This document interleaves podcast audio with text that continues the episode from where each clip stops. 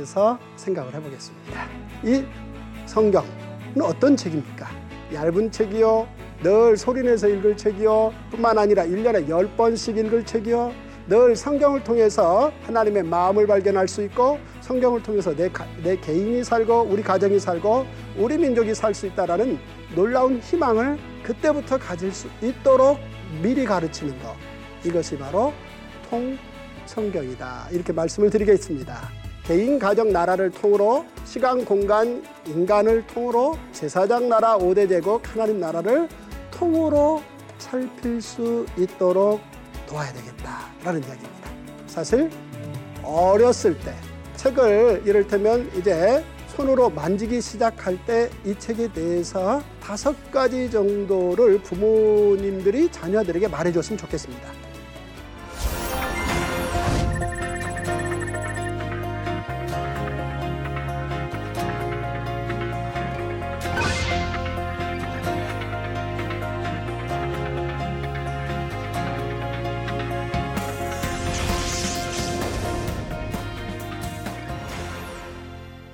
안녕하십니까 통박사 조병호입니다.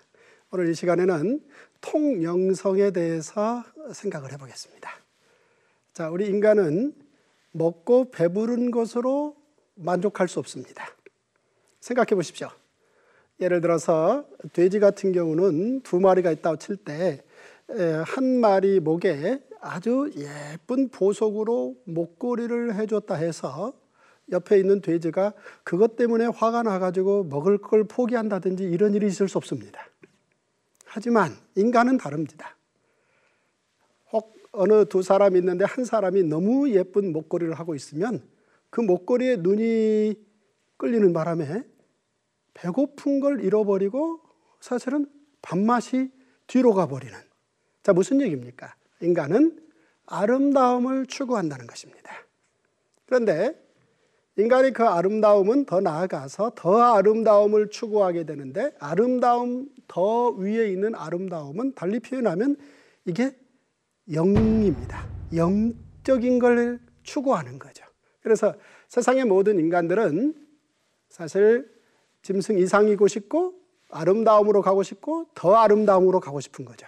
그래서 영을 추구를 합니다. 영성이라는 말을 참 좋아합니다. 그런데 과연 우리 기독교인들에게 그 중요한 영성이란 말은 어떻게 정리를 해야 되는가? 그리고 우리가 다섯 살 때부터 우리 아이들에게 성경에 대해서 가르치듯이 영에 대해서도 영성에 대해서도 가르쳐야 되는데 어떻게 다섯 살 된 아이들에게 쉽게 이런 게 영성이다 라고 말해서 가르칠 수 있을까 이런 부분을 생각해 보겠습니다. 그래서 이 시간에는 아이들에게 다섯 살 먹은 아이들에게 가르칠 수 있는 영성 다섯 가지를 통영성이라고 이름을 붙여서 한번 생각을 해보겠습니다. 예, 첫째 영성이란 아는 겁니다. 알고입니다. 이게 무슨 얘기입니까? 어느 사람이든 사실은 알아간다라고 봐야 되지 않겠습니까? 태어나서 다 알고 태어난 사람은 아무도 없습니다. 살면서 알아갑니다. 그런데 우리 알매 대상을 크게 보면은 사실은 두 가지입니다. 하나는 대우주고 하나는 소우주입니다. 자, 인간이 비록 작지만 가만히 인간을 들여다보면은 큰 인간 외의 것들을 다 포함한 대우주의 대척점에 있는 또 하나의 소우주입니다.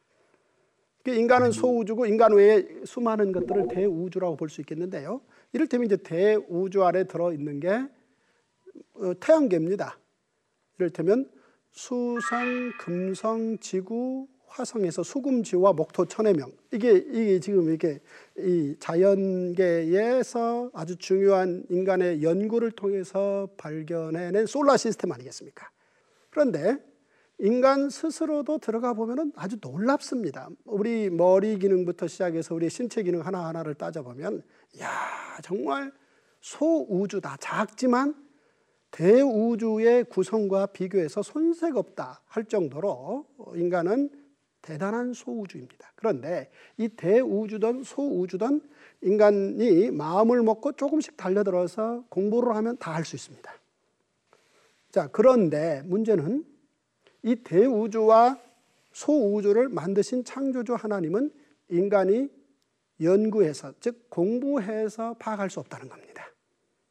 이게 기독교 영성의 시작입니다. 이게 무슨 얘기입니까? 여기에서 이제 그 중요한 계시라는 말을 생각을 해봐야 됩니다. 이 계시라는 말은 인간 쪽에서 인간이 인간을 인간이 대우주를 연구해가는 것을 말하지 않습니다. 이 계시는 하나님 쪽에서 인간들에게 드러 내신다는 겁니다. 그래서 사도 바울은 말합니다. 지혜와 계시의 정신을 너희에게 주신다. 하나님이 주신다라고 말씀을 하시는 거죠. 이 지혜와 계시의 정신을 인간들이 가지게 되면 받게 되면 드디어 대우주와 소우주를 만드신 창조주 하나님을 인간들이 알아갈 수 있는 놀라운 일이 시작된다는 겁니다. 이게 영성의 시작입니다. 우리가 뭔가를 안다 그랬을 때 알매 최고의 기쁨은 창조주 하나님, 대우주와 소우주를 만드신 창조주 하나님을 알아가는 것인데 이 놀라운 사실. 그래서 우리는 성경을 통해서 이제 영성을 시작하는데 그 성경은 어떤 책이냐? 바로 하나님께서 우리 인간들에게 당신을 알리신, 계시하신, 드러내신 책이다라는 사실입니다. 그래서 기독교 영성의 시작은 하나님의 계시의 책 성경을 알고 이렇게 시작될 수 있겠습니다. 여기에서 하나 덧붙일 수 있다면 사도 바울이 그런 표현을 디모데에게 말합니다. 네가 어려서부터 성경을 알았나니 wow. 어려서부터 성경을 알 수 있다는 거죠. 그러니까 우리 하나님은 나이 든 사람들에게 대상으로 당신을 드러내신 게 아니라 어린 사람에게도 어려서부터 당신이 누구신지를 드러내서 어린 아이도 계시의 책 성경을 통해서 하나님을 알 수 있다라는 사실입니다. 이게 인간이 훨씬 더 아름다움을 넘어서 더 놀라운 인간을 향해 가는 영성의 가장 첫 단계다. 그래서 계시의 책 성경을 아는 것 이것이 첫 번째 영성의 시작이다. 이렇게 정리하시면 되겠습니다. 이렇게 우리 아이들에게 말을 하고 그 다음 이제 그 다음 두 번째 영성은 뭐냐? 바로 믿는 겁니다. 자, 계시의 책 성경 하나님이 우리에게 당신을 드러내셨는데 그 드러내신 하나님의 이야기로 성경으로 들어가 보면은 그 주인공이 바로 예수님이시라는 겁니다. 그래서 이 예수님을 성경을 통해서 우리는 알 수 있고 그리고 이 예수님을 믿는 일이 영성의 두 번째 내용이라는 겁니다. 무슨 얘기입니까? 어느 한 사람이 우리 예수님께 와서 질문했습니다.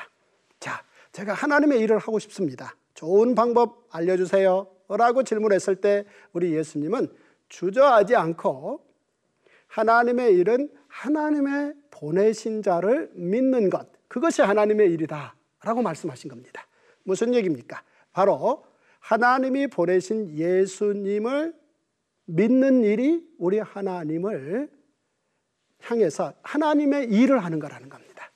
우리가 많은 일들을 하지 않습니까? 사실은 인간들이 대우주에서 수많은 일들을 하는데 그 일들은 대우주 범위 안에서 부분적인 것이지 대우주를 인간이 창조한다든지 소우주를 만든다든지 그런 일은 아닙니다. 그러니까 인간이 참 땀 흘려 열심히 일을 하는데 그 일이 하나님이 창조하신 대우주와 소우주의 일을 넘어설 수는 없다는 거죠. 다만 그 인간이 일해서 우리 하나님을 기쁘게 할 수 있는데 그것은 하나님이 보내신 예수를 믿는다면 이것은 우리 하나님의 일이라는 겁니다. 뿐만 아니라 이제 성경에 이렇게 말합니다. 믿음이 없이는 기쁘시게 못하나니. 즉, 예수를 믿음으로 우리 하나님을 기쁘시게 한다. 즉, 예수 믿는 것은 하나님의 일을 하는 데에서 멈추지 않고 하나님을 기쁘시게 하는 거다. 라는 사실을 말하고 있습니다. 더 나아가서 우리 예수님은 많은 제자들에게 그렇게 직접 말씀하신 적이 있습니다. 구약의 39권의 모든 이야기들, 율법과 선지자들의 모든 이야기가 사실 자신, 예수에 관한 이야기다. 기록된 이야기다. 자, 이렇게 말, 말씀하셨습니다. 다시 말해서 사복음서가 예수님이 주인공이라는 건 뭐 더 말할 나위 없겠지만 우리 예수님의 말씀에 따를 것 같으면 구약 39권의 모든 기록된 이야기가 예수님 자신에 관한 이야기라고 예수님 스스로 말씀하셨다는 거죠.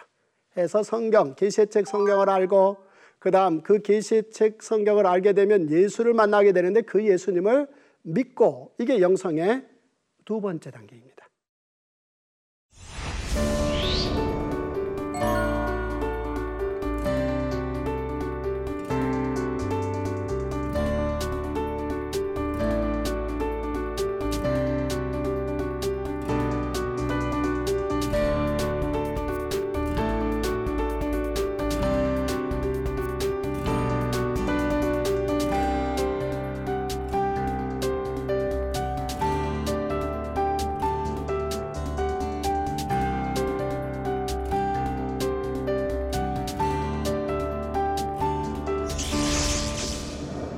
영성의 세 번째 이야기는 무엇입니까? 한번 보십시오. 순종하고입니다. 자, 우리 예수님을 알고 예수님을 믿는다는 것은 예수님의 삶의 방식의 매력을 느낀다는 것입니다. 우리 예수님이 이 땅에 오셔서 인간이 어떻게 참으로 하나님의 사람답게 살 수 있는가를 보여주셨는데 그 예수님의 삶의 이야기로 들어가 보면 예수님은 참으로 하나님께 순종하는 삶이었다라는 사실을 보여줍니다. 자, 사도 바울은 이런 예수님을 죽기까지 복종하셨다 이런 표현을 쓰는데요. 보십시오. 우리 예수님이 겟세만의 동산에서 땀방울이 핏방울이 되도록 기도하셨다라고 기록에 나옵니다. 무슨 얘기입니까? 열심히 정말 열심히 하나님의 뜻을 물었다는 거죠. 그런데 결국은 하나님 뜻대로 하겠습니다. 라고 순종을 하고 바로 십자가에 올라가십니다. 우리 예수님은 모든 면에서 하나님 아버지, 성부 하나님의 뜻을 따라서 뜻이 하늘에서 이루어진 것처럼 이 땅에서 이루어지게 하는데 가장 앞장서서 순종하셨다는 겁니다. 따라서 우리가 영성이라고 말할 때 하나님이 당신을 보여주신 계시책 성경을 알고 그 계시책 성경을 들어가 보면은 예수님이 보이는 거고 그 예수님을 믿는 거고 그 다음 우리가 놀랍게도 그 예수님처럼 순종하는 삶을 사는 거다라는 놀라운 사실입니다. 자, 이 부분에서 참으로 중요한 것 중에 하나가 바로 성경을 통해서 영성을 세 단계로 이렇게 정리를 해야 기록된 예수를 믿어갈 수 있다는 얘기입니다. 무슨 얘기입니까? 사실 우리가 예수의 이름은요, 성경 펼쳐지 않고도 누군가의 하는 이야기를 통해서 들을 수도 있습니다. 그런가 하면 성경 덮어놓고도 예수가 어떤 분이다라는 이야기를 우리는 여러 차례 들을 수 있습니다. 하지만 문제는 성경을 덮어놓으면 예수에 대해서 너무 조금 알고 멈춘다는 거죠.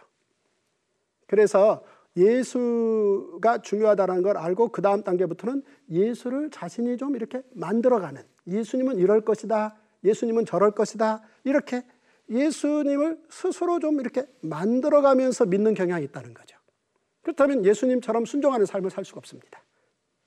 우리가 기록된 성경의 신구약의 모든 내용들이 하나님이 당신을 드러내시는 건데 예수님을 통해서 당신을 드러내셨고 그 예수님을 드러내신 것은 우리가 예수님처럼 살 수 있는 길을 열어서 진정한 아름다움, 진정한 영성의 삶을 살 수 있도록 우리의 길을 이끄신 내용이라면 이제 우리는 꼼꼼히 내가 만든 예수가 아니라 기록된 예수를 잘 알고 그 예수님을 아는 만큼 우리가 그분의 삶의 이야기로 순종해가는 삶을 사는 것이다. 이것이 영성의 세 번째 단계다라고 말씀드릴 수 있겠습니다. 자, 이렇게 우리가 영성의 첫 번째가 계시의 말씀 성경을 알고 그다음 두 번째가 그 계시의 말씀인 성경을 통해서 예수를 기록대로 믿고 그다음 세 번째가 우리 예수님처럼 순종하는 삶. 이런 삶을 지향하는 게 영성의 세 번째 이야기라면 영성의 네 번째 이야기는 바로 이렇습니다. 바로 체험하는 삶입니다. 체험한다. 무슨 얘기입니까? 기적이 일어난다는 것이죠. 예수님의 순종 이야기에 가면 그 다음에 예수님의 순종의 가장 클라이맥스에서 발생하는 게 십자가의 순종인데 그 십자가의 순종은 바로 부활의 기적으로 이어집니다. 그러니까 사실은 하나님께서 우리 인생들에게 많은 기적들을 주셨는데요. 최고의 기적이 우리 예수님의 부활의 기적입니다. 우리 인간은 예수를 닮아서 예수님처럼 살 수 있는데요. 예수님처럼 살 수 있다는 얘기는 이를테면 어떤 자연적 기능에 멈추지 않고 기적을 체험하면서 살아갈 수 있다라는 이야기입니다. 성경의 이야기는 사실은 늘 이렇게 문명을 이끄는 어떤 기계론적인 이야기와 그 다음 더 들어가면은 하나님의 기적 이야기가 늘 바탕에 쓰여져 있는데요. 가령 예를 들어서 아브라함 이야기 한번 가보십시다. 아브라함이 어떻습니까? 조카 롯을 구해야 되겠는데 싸움의 기술로나 여러 가지 준비된 상황으로 놓고 보면 아수르 연합군과 싸워서 이길 가능성 없습니다. 그래서 나름 최대한 머리를 써서 꾀를 낸 게 밤에 급습하는 겁니다. 그래서 318명을 데리고 아수르 연합군과 싸워서 이겼습니다.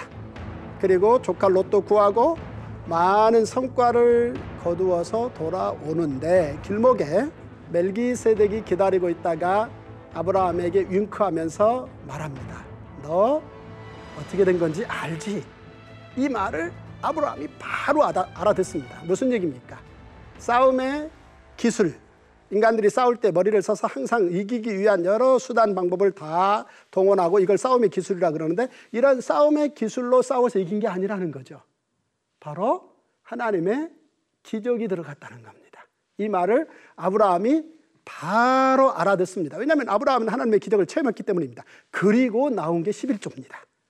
그러니까 아브라함의 최초의 11조 이야기는 인간 삶에 하나님께서 개입하셔서 기적을 베푸신다라는 부분에 대한 체험의 바탕으로 11조가 시작됐다. 이렇게 보시면 됩니다. 이후에 이제 계속해서 그들의 후손들은 하나님을 알고 하나님의 기적을 체험하면서 살아가는데요.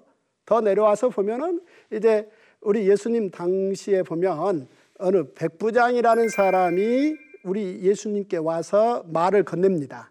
내용인 즉슨 자신의 그 종의 종 중에 한 사람이 너무 많은 고통을 당하고 있는데 많은 병원들의 도움을 구했지만 결국은 성과가 없었다는 겁니다.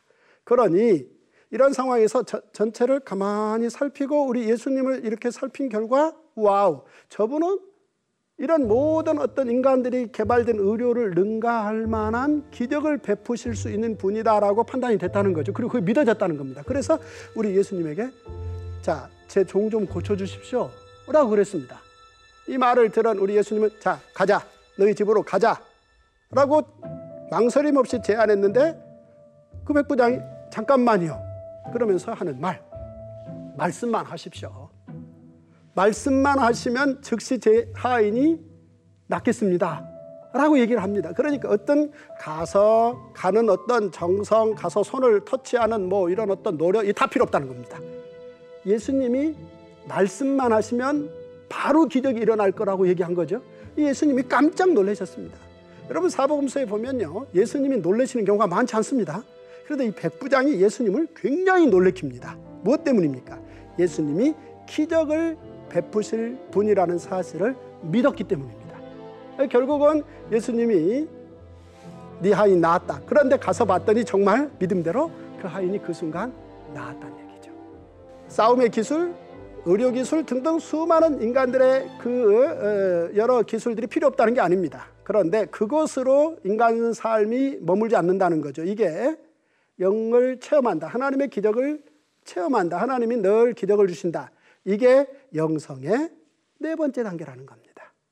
그래서 첫 번째는 알고, 두 번째는 믿고, 세 번째는 순종하고, 네 번째는 체험한다는 겁니다. 그러면 다섯 번째, 우리가 다섯 살 아이들에게 영성은 이런 거야 라고 말해줄 다섯 번째 내용은 뭡니까? 바로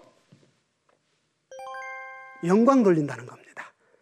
무슨 얘기입니까? 이 이야기는 베드로의 이야기로 시작을 하겠습니다. 우리 예수님을 만난 베드로가 반해버렸습니다. 그래서 고기 잡는 일, 그거 뒤로 했습니다. 그리고 예수님을 매일 아침부터 밤늦게까지 매일 예수님에서 눈을 띄지 않았습니다. 우리 예수님이 물고기와 생선을 손에 들려주고 사람들에게 건네주라 그러면 누구보다도 앞장서서 발에 땀날 만큼 뛰어서 그 일도 하셨고 그 일도 했고 등등. 자, 그렇게 예수님에게 반해서 3년째 살아갈 무렵에 우리 예수님이 이제 제자들에게 질문했습니다. 자연스럽게 우리 예수님의 질문은 야, 사람들이 나를 뭐라 그러더냐 이 질문이었습니다. 여기에서 우리 예수님이 다른 사람들의 시선에 대해서 굉장히 민감하신 모양이다. 뭐 이렇게만 생각하면 안 되겠죠. 어쨌든 그러자 3년 만에 우리 예수님은 급기야 주변의 수많은 사람들로부터 선제자 중에 한 사람으로 고려되고 있다라는 굉장한 이야기가 나왔습니다. 여러분 보십시오. 이 헤롯이요 세례 요한을 쉬 건드리지 못한 이유가 뭡니까?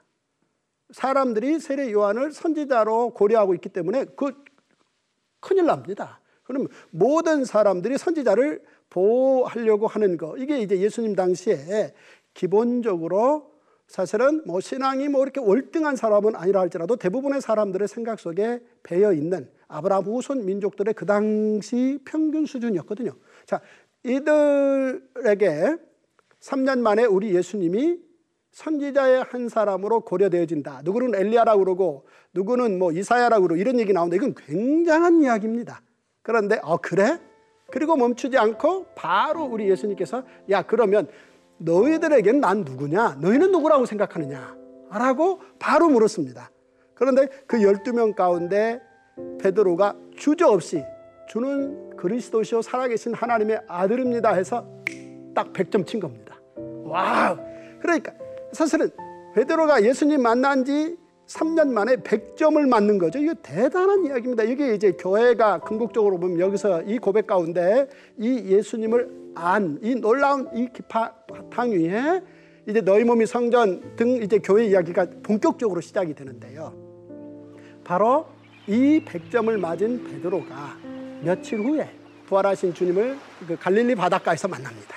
이 갈릴리 바닷가에서 이제 우리 예수님은 제자들에게 둘러 앉아서 말씀을 하시는 가운데 베드로를 꼭 집어서 이번에는 베드로에게 너 나 사랑해? 라고 세 번을 묻습니다.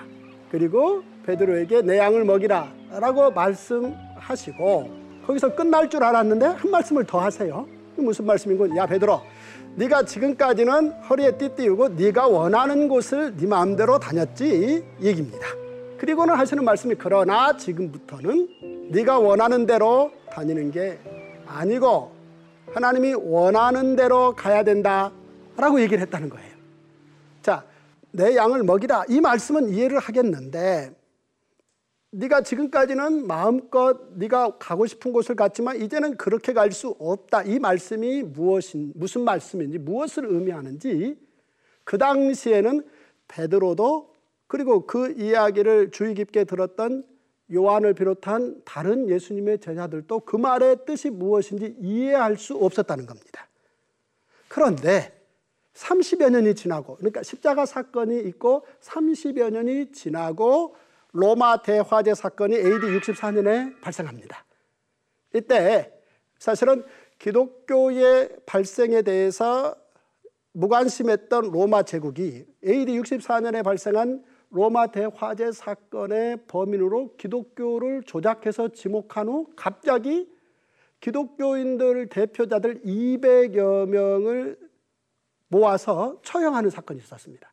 바로 이때 당연히 당연히 기독교 전체 30여 년의 예수의 이야기를 퍼뜨려 오는데 앞장서온 베드로가 거기에 잡히는 건 당연한 거였고 그때 바로 AD 64년에 기독교 대화재 박해 사건의 주범으로 잡혀서 결국은 처형당하게 됩니다.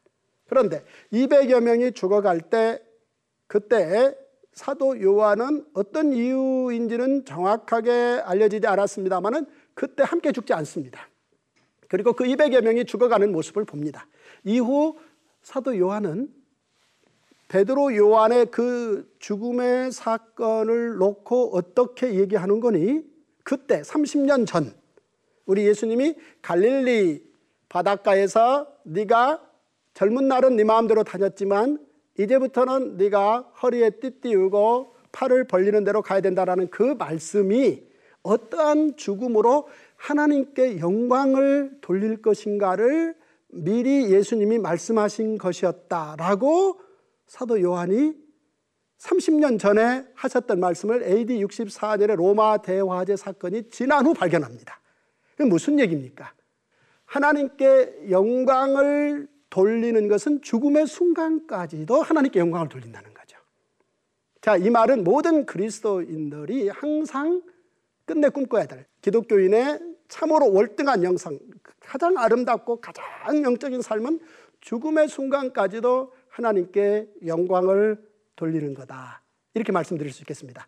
따라서 이제 우리는 다섯 살 된 아이들에게 하나님의 영광을 꿈꾸는 인생을 살게끔 도와야 되고 그들에게 영성이 무엇인지를 그때 가르쳐야 되는데 바로 이 다섯 가지 내용을 좀 묶어서 잘 가르치면 좋겠습니다.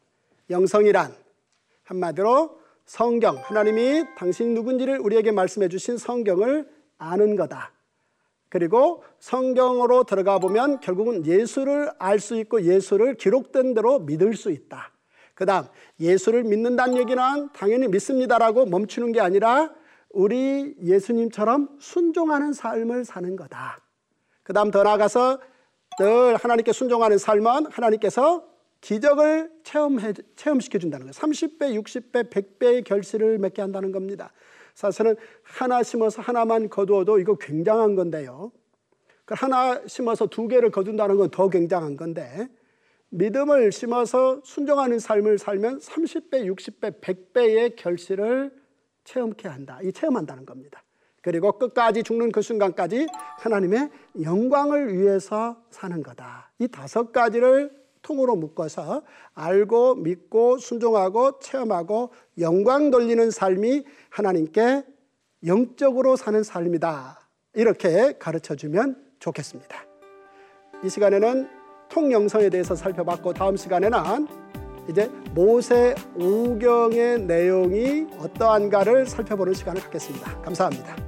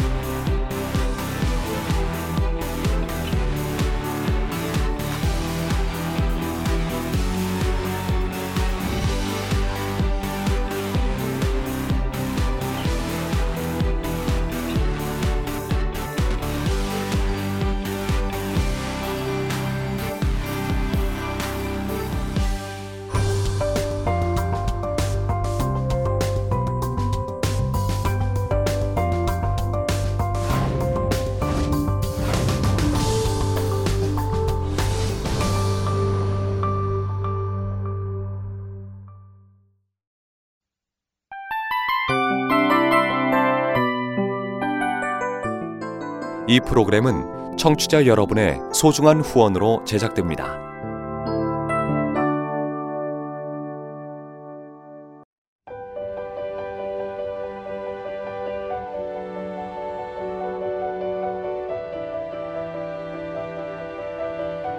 세상에는 수많은 교회들이 있지만 더 깊이 있는 말씀 강해를 찾기 위해 크기로만 교회를 선정하지 않습니다.